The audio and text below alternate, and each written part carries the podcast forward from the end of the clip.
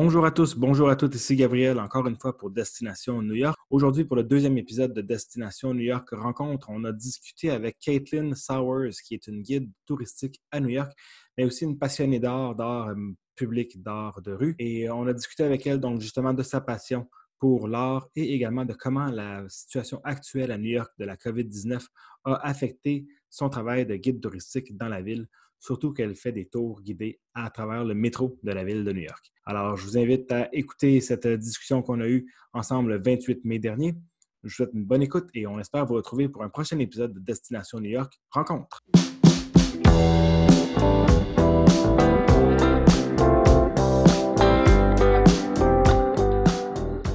So, hi, Caitlin. Good morning. Good morning. Hi, thank you again for accepting the invitation to do this little chat about the special project of COVID-19 in NYC. So I'll do a bit of background of yours. If I'm correct, you correct me if I'm saying anything wrong, but you're actually from Pennsylvania, if I'm correct? I am. Yep, I'm from very small town, Pennsylvania. And what town is it? Well, it's outside of Pittsburgh, but it's about an hour and a half outside, and we have 4,000 residents, so it's a really tiny town. Okay. Yeah. So it's even not a suburb. It's like the suburb of Pittsburgh. Yeah. All right, and as I can see, you moved to New York a few years ago, if I'm correct? I did. All right, yep. And as I saw on your profile, it was to pursue some studies in arts. Yeah. And what brought you in the arts, actually? So when I was a child and even up to my teenage years, I was always really good at art. So whenever I was young, I always thought that I would be an art teacher. And that was really my goal in life.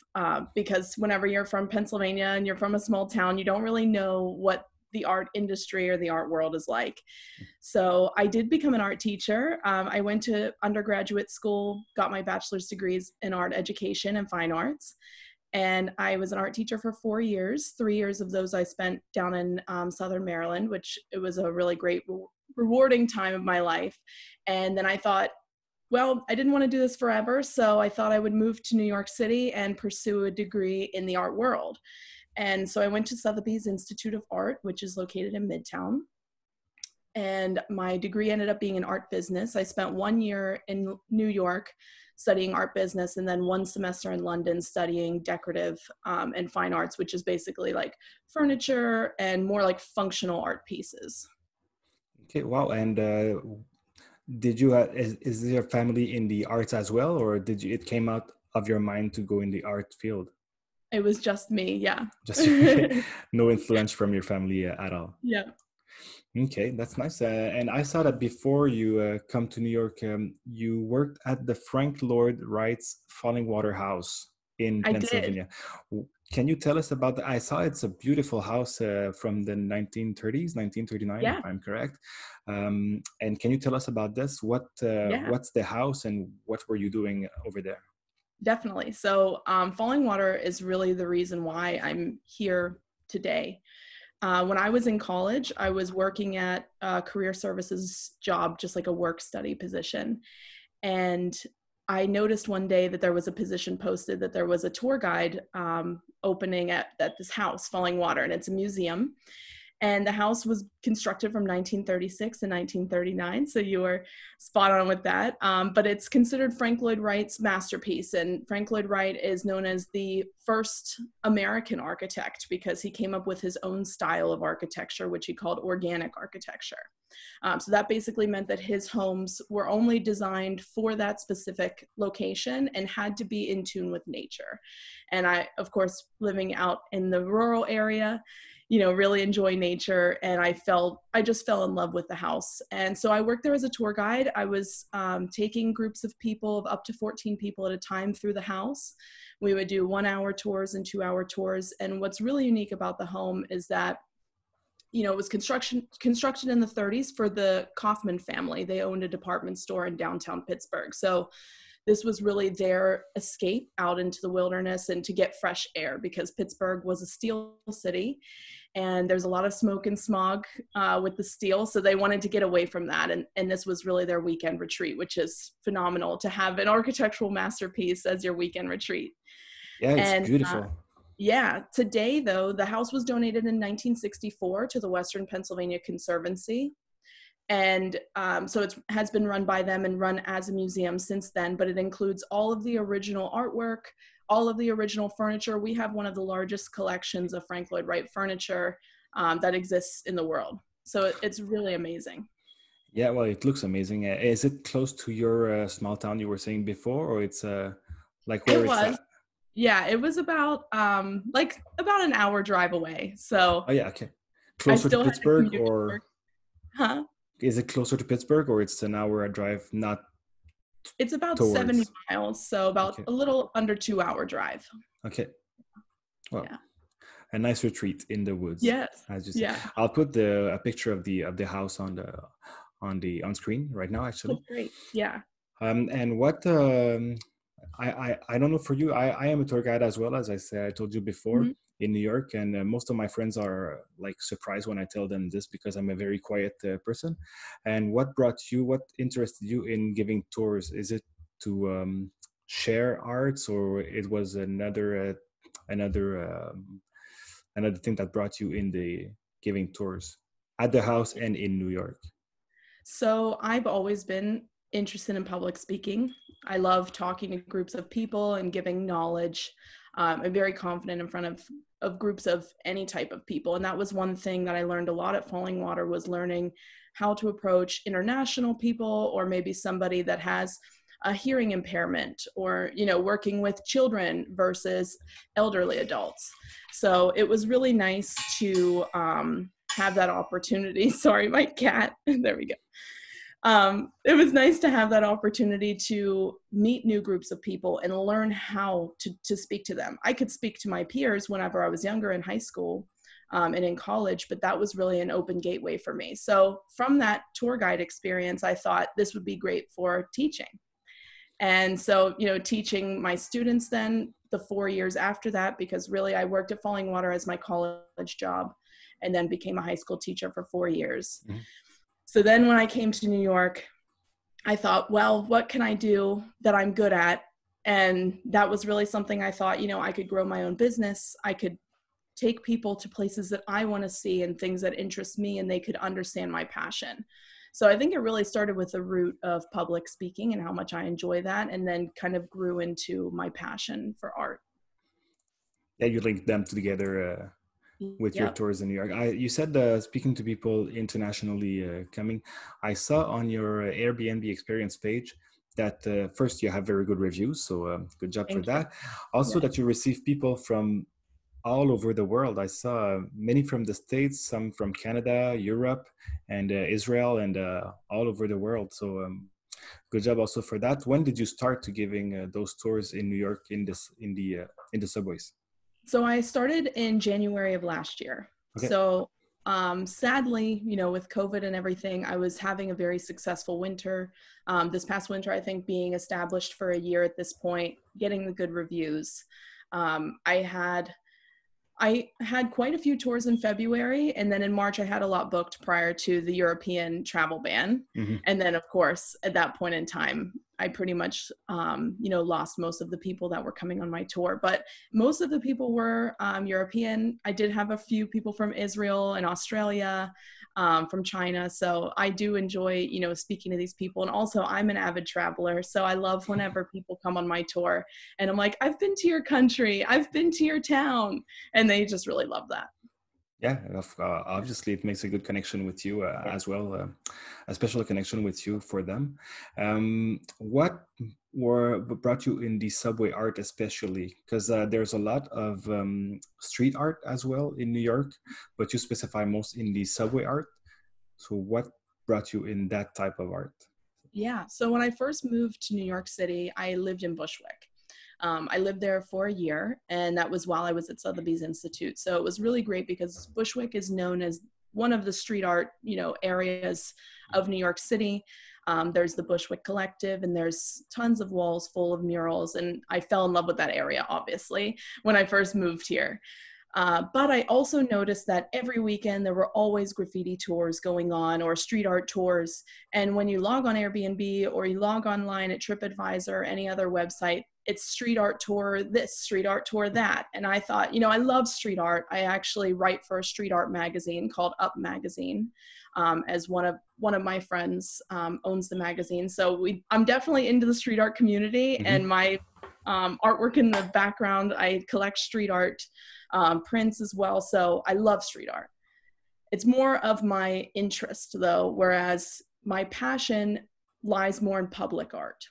So public art, in difference to street art, is, you know, usually a commissioned work of art or something that is, you know, commissioned by the city and placed for the public. And I always had a passion for it because public art was meant to be seen by everyone. Mm-hmm. It was meant to be understood and enjoyed by everyone.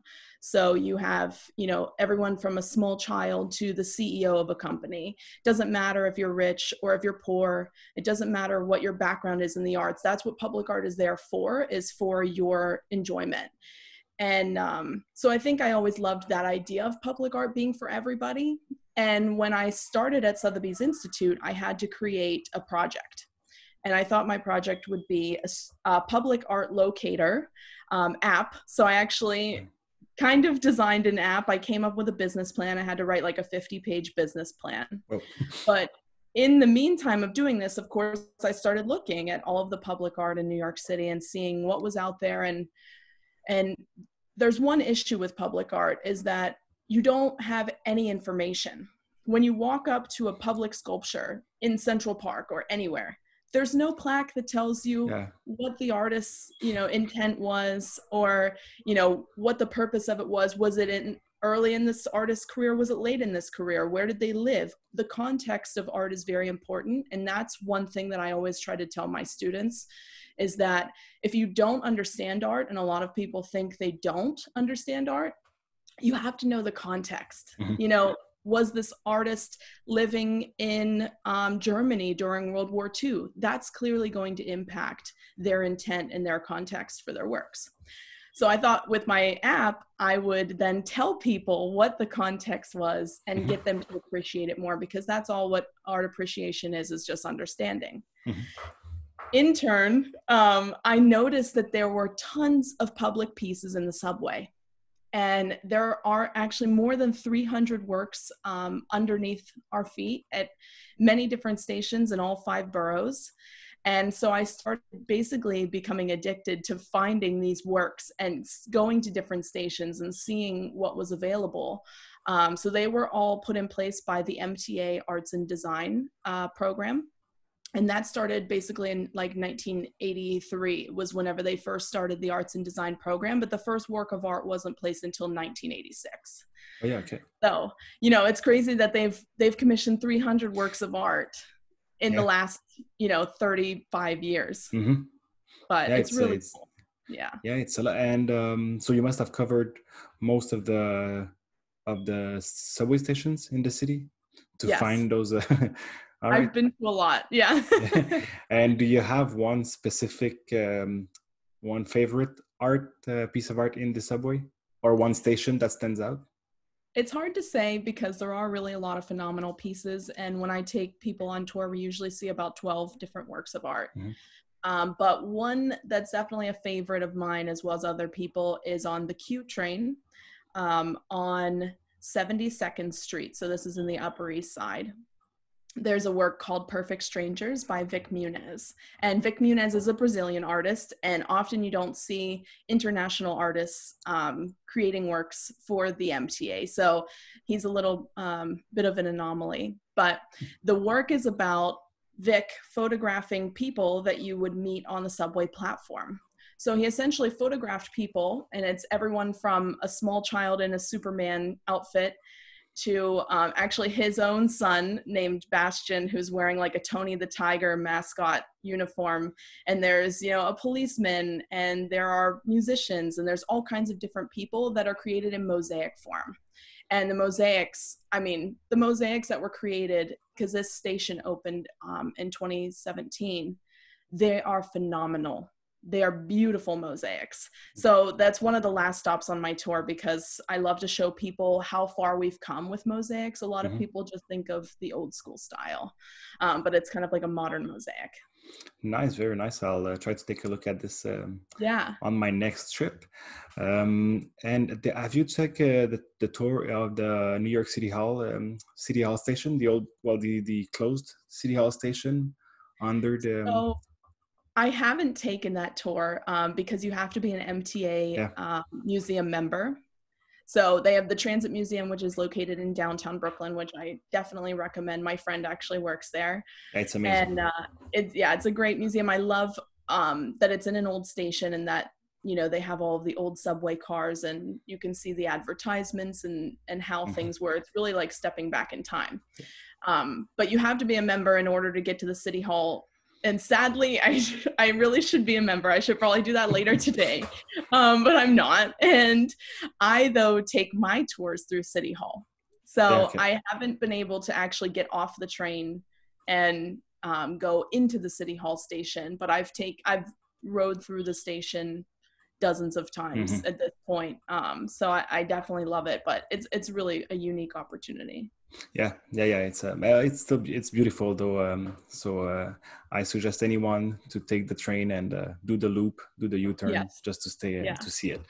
You said you had pretty much a lot of tours planned in March. So your last tour was early March, I guess, mid-March. Yeah, I had one person that was brave enough to go with me on like March 13th. Oh, okay, just But before. She was a local New Yorker, so I just texted her and said like, hey, do you still want to go? And she's like, yeah, and then it ended up being a great tour. It was just a one-on-one tour. And did you stay in New York afterwards, or did you go back to Pennsylvania, your hometown? I'm still in Brooklyn. Okay. Yeah. Okay, yeah, so did you have a special... I know there was a lot of talks about the rent and stuff, because most people cannot work anymore. On the other side, some are lucky to work from home. And did you? And if it's too personal, I can skip to another question. But did you have a break on your rent or postpone rent to help you? No. So there have been rent protests going on actually in my neighborhood. So I live in Prospect Lefferts Gardens, which is on basically the bottom right corner of Prospect Park. So I'm located in central Brooklyn. And this area is very diverse, and it's also a really great community. I've enjoyed being part of the community here and learning more about it. I've been in Prospect Lefferts for about a year and a half after I left. I left Bushwick, went to London, and then moved back to New York. But it's been really great. I will say though, I would love a pause on rent. You know, that would be an amazing thing, but I don't think that it's going to happen. So I've read a little bit more about it, obviously in hopes that I would have a rent pause. Yeah. But based on the way that things go, you know, that our rent basically pays the mortgage, which ultimately ends up paying for community access to, you know, hospitals and teachers and things like that. So I've learned a little bit more about it.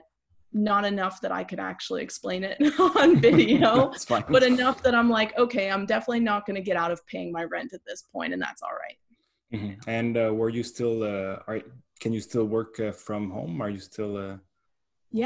Okay. So my full-time job is actually working in the design industry, which is basically working in furniture. Okay. And so that's really that's why I said I started out at Fallingwater, fell in love with architecture and furniture design, especially mid-century stuff. And then I came here to pursue that.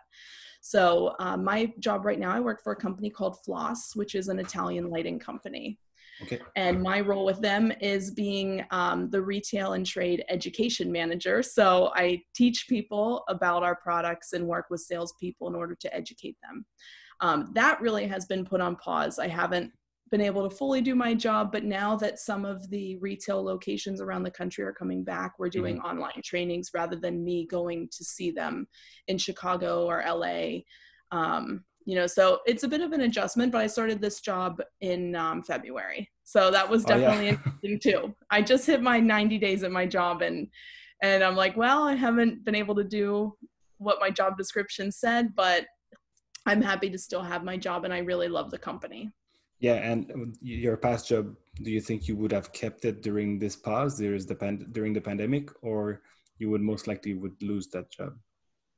Well, my last job that I left, my friend took over for me, and he still has his job. However, most of the other people in my old workplace were laid off.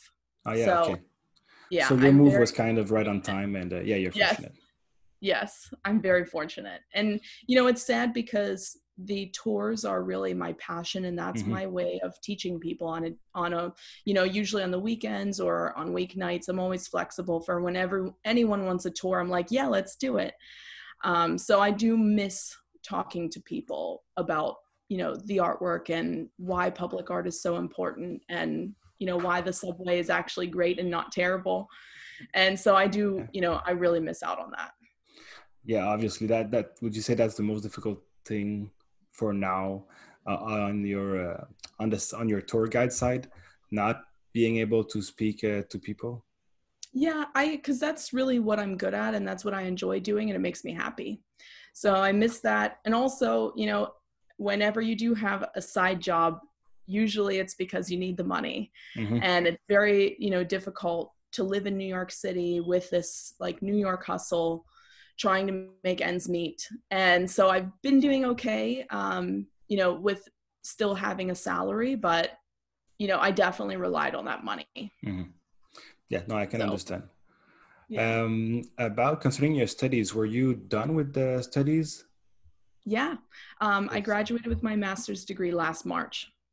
This March? Yes. Oh, no. Last March, 2019. One year ago, yeah. Okay, oh, not bad. I was wondering what's happening with the studies. Do you have friends that are still studying and right now? Is it on pause, or do you know anything about that? So I have a few students that are currently in college and in undergrad that have been on pause for a while. I think most of them at this point, you know, it's May 28th now, so they have pretty much just ended courses. And they're waiting to see what's going to happen for the fall. I know there have been some protests that people are trying to get their tuition back because it's not what they paid for, which I totally agree with. You know, it's 100% different going from in-classroom instruction compared to online instruction. And I'm almost thankful that I'm not a teacher right now, because being an art teacher and teaching online would be impossible. Yeah. Like, I'm sure my students, you know, either wouldn't complete the work or, you know, wouldn't be motivated. It's hard for me to be motivated right now just to do my own artwork, let alone, you know, if I were a student of art. Yeah. I was asking you before if you have a favorite station, where is the most beautiful art and, or just most beautiful station. Do you have, on the other hand, an ugliest station in the city? Yes. Not necessarily on the cleaning side, you know, but just one that's... Yeah. So my most hated artwork, and I feel bad for, I don't even know who the artist is because I don't like it that much that I can't retain the information, is the 28th Street Station on the NQRW line. And so a lot of the artworks have some context based on their location. So like the 23rd Street Station, which is a great station, has a bunch of different hats on the wall. And the hats also have a small plaque at the bottom that tells you who owned the hat and what their occupation was. But all the hats are famous Madison Avenue residents because the NQRW line was the original Madison Avenue line. Okay. So they all have like a correlation with their location. The 28th Street spot right after 23rd used to be the Toy District. So the artists created what they called as like toys, but as if they were people standing on the subway platform. And they're very abstract and they're really random. And I don't feel like they were really communicated well. I think it's a station that people would look at and be like, huh, and then just move on and not think about it. You know, I want, what I love about public art is when people actually look at it. Mm-hmm. That's the problem with public art, is that people often ignore it. And so I think the 28th Street Station doesn't help my cause of like explaining to people like why public art is so great. But yeah, it's definitely my least favorite. And we ride by it whenever we are on my tour. And everyone's like, what is that? And I'm like, no, please. Like, I don't want to talk about this, but yeah. So I'm sorry to whoever designed that one, but it's really my least favorite. Yeah. Shout out to the artist. Yeah. I saw that now New York City is the last cart in the state to reopen. Everywhere in New York State is starting the phase 1 of reopening, which is good news, even though we're not done yet. Are you planning to start as soon as it's possible? I hope to. You know, we've been in lockdown since mid-March, and they're hoping that we might be able to reach phase 1 by June 15th. And phase 1 really is just construction and manufacturing, so that doesn't impact me at this point in time. But, you know, there's 2 weeks in between each phases if we continue on a good path, obviously. Like, they're not just going to move to phase 2 if it's not okay. But phase 2, I believe, is like retail and a few other things. So I'm hoping at that point Airbnb will allow us to reopen. That would be really great. I know that they'll probably have some things in place. I also have my tour and TripAdvisor, and both platforms have paused in-person experiences for the time being. I did have a lot of local New Yorkers on my tour mixed in with all of the international visitors. So I'm hoping that the local New Yorkers will want to come out and do something different. However, with the amount of unemployment at this point in time, I don't think that people are going to have a lot of extra income to be doing experiences and tours where they should be spending money on food and rent.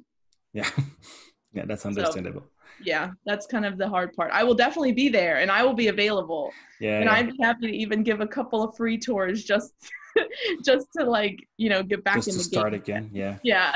And to, yeah, allow people that are struggling with money to do the tour. Yeah. It's very nice for that some local New Yorkers do the tour. It's something like they go in the subway every day and you don't notice the artwork, but with a tour they can acknowledge and appreciate the artwork. It's very nice that some local do your tour.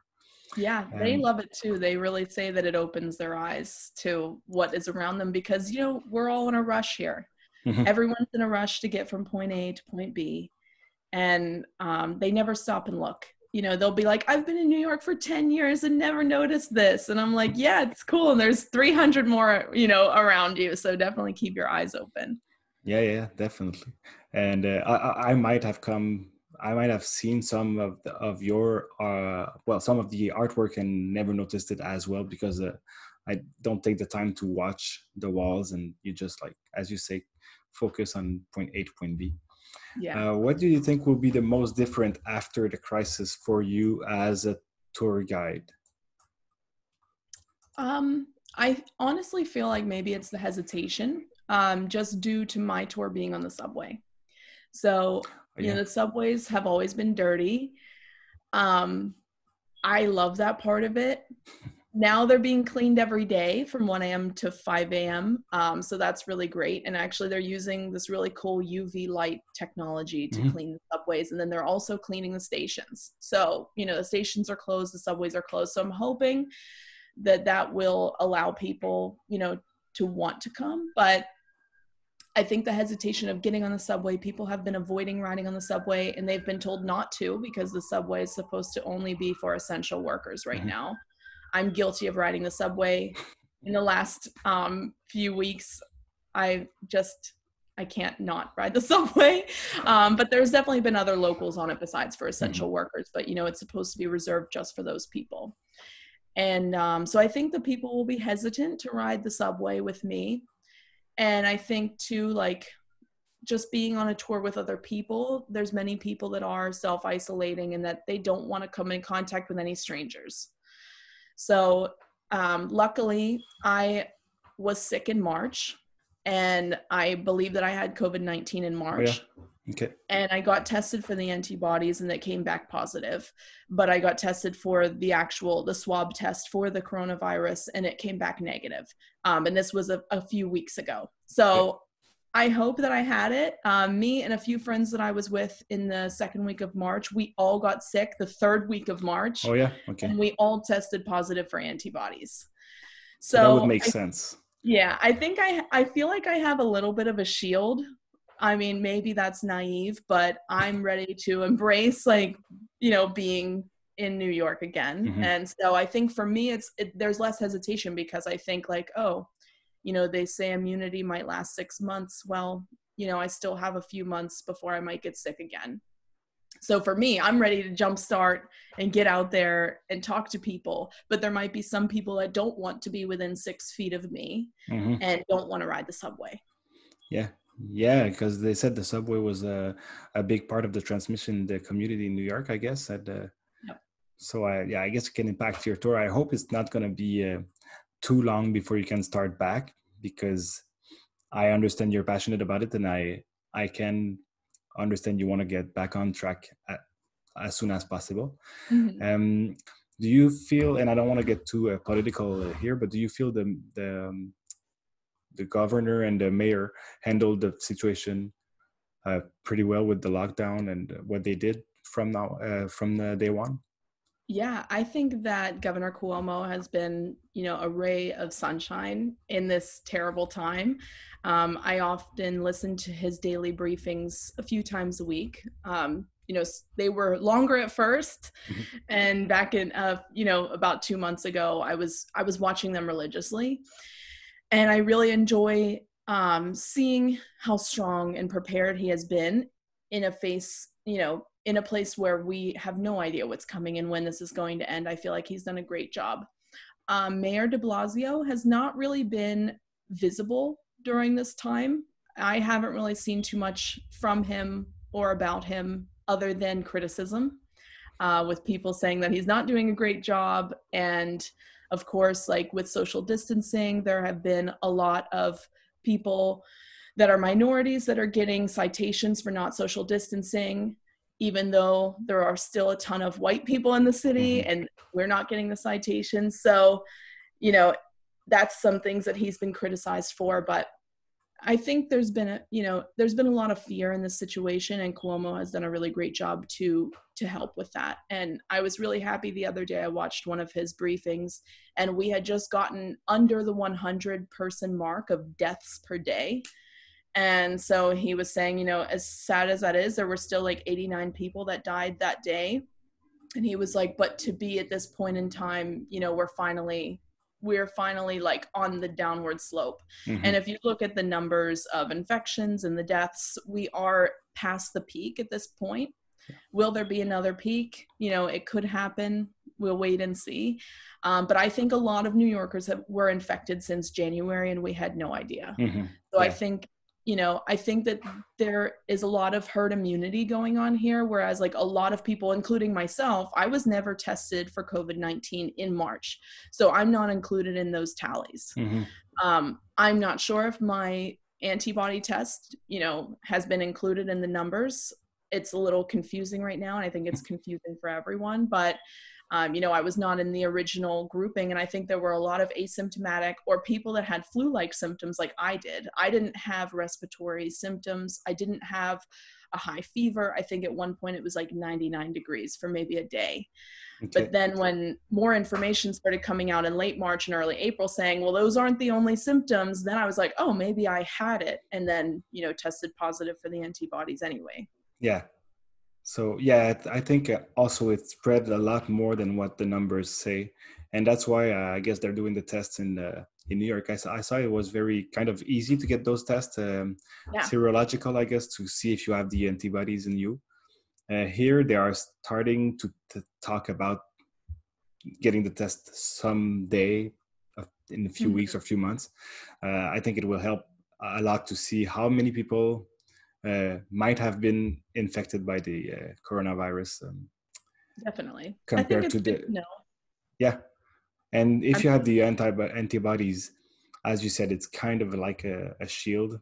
I guess you feel more confident about all that stuff. Maybe it's false confidence, but it's good. I'll take it, you know. It's good for the mental health. Yeah. What do you miss the most during the lockdown that you're in now? And what are you looking for, apart from the giving the tours again? What do you miss the most? What do you look forward the most to the after crisis? I miss the food. So I have been an avid takeout person during the crisis. You know, I'm supporting all of my local restaurants, and I hate to cook. So I don't like to cook at all. Really, what I've done during this coronavirus is just order frozen meals and I cook frozen meals. But, you know, I've always just been a person that thought like other people cook better than I do. And I know that their food tastes better. So why don't I eat that food? So I miss sitting down in a restaurant or going to a bar and being social with either friends or other people around me. And, you know, a lot of the great restaurants are closed and they're not doing takeout. So I definitely miss that. One of my favorite things to do in the summer is to go to Smorgasburg, which is like a local food festival. Basically, it happens every Saturday and Sunday in the summertime. Where is it located? Sorry. Yeah, Saturdays it's in Williamsburg. Okay. So it's on like Kent. I think it's Kent Avenue, but it's like an outdoor food festival. You have different vendors that come, and some of these vendors only do Smorgasburg. So you can only get their food there. It's not like a restaurant food. You know, they have a booth and that's what they make. One of them is this called Burger Supreme, and it's the best burger I've ever had. It's so phenomenal. And I miss that. And so on Sundays, it's in Prospect Park, and it's literally a 10-minute walk from my house. And so I'm definitely ready to go back to Smorgasburg. Yeah, but at least it's outside. The food that I can't make. At least it's outside. You might have chances that it's coming back sooner than actual restaurants. Yeah. So thank you again, Caitlin, for doing this. Very appreciated from me and from the viewers, I'm sure. And so if you want to, if some people want to follow you. I'll link your Instagram, and you have also an Instagram art page you told me about. And what do you post on that page? So I started that when I was at Sotheby's Institute. And really what I like to do is just walk around and take a look at the street art and public art. And I post both things equally. But really the point was to educate people on what it's about. So I usually have like a longer paragraph underneath the photo about who the artist is and what the concept is. And I get a little personal on there too. I try to, you know, make people see from my viewpoint. But yeah, I enjoyed it. It was really a side project just to get me out and looking at art in New York and getting to know the artists. And that's really helped me with like my street art interest and building my repertoire of street artists around the city. Cool. So yeah, I'll link that account also on the video, as well as your Airbnb and TripAdvisor pages, so that people, when the lockdown is over and when the New York is open again to the tourists, people can book your tour. I'll definitely give you a call someday when I'm going back in the city as a tourist, not as a tour guide, to get that on the tour with you. Yeah, that'd be great. All right. So thank you a lot again. And we'll talk again later, Caitlin. All right. Sounds good. Thank you. Bye-bye.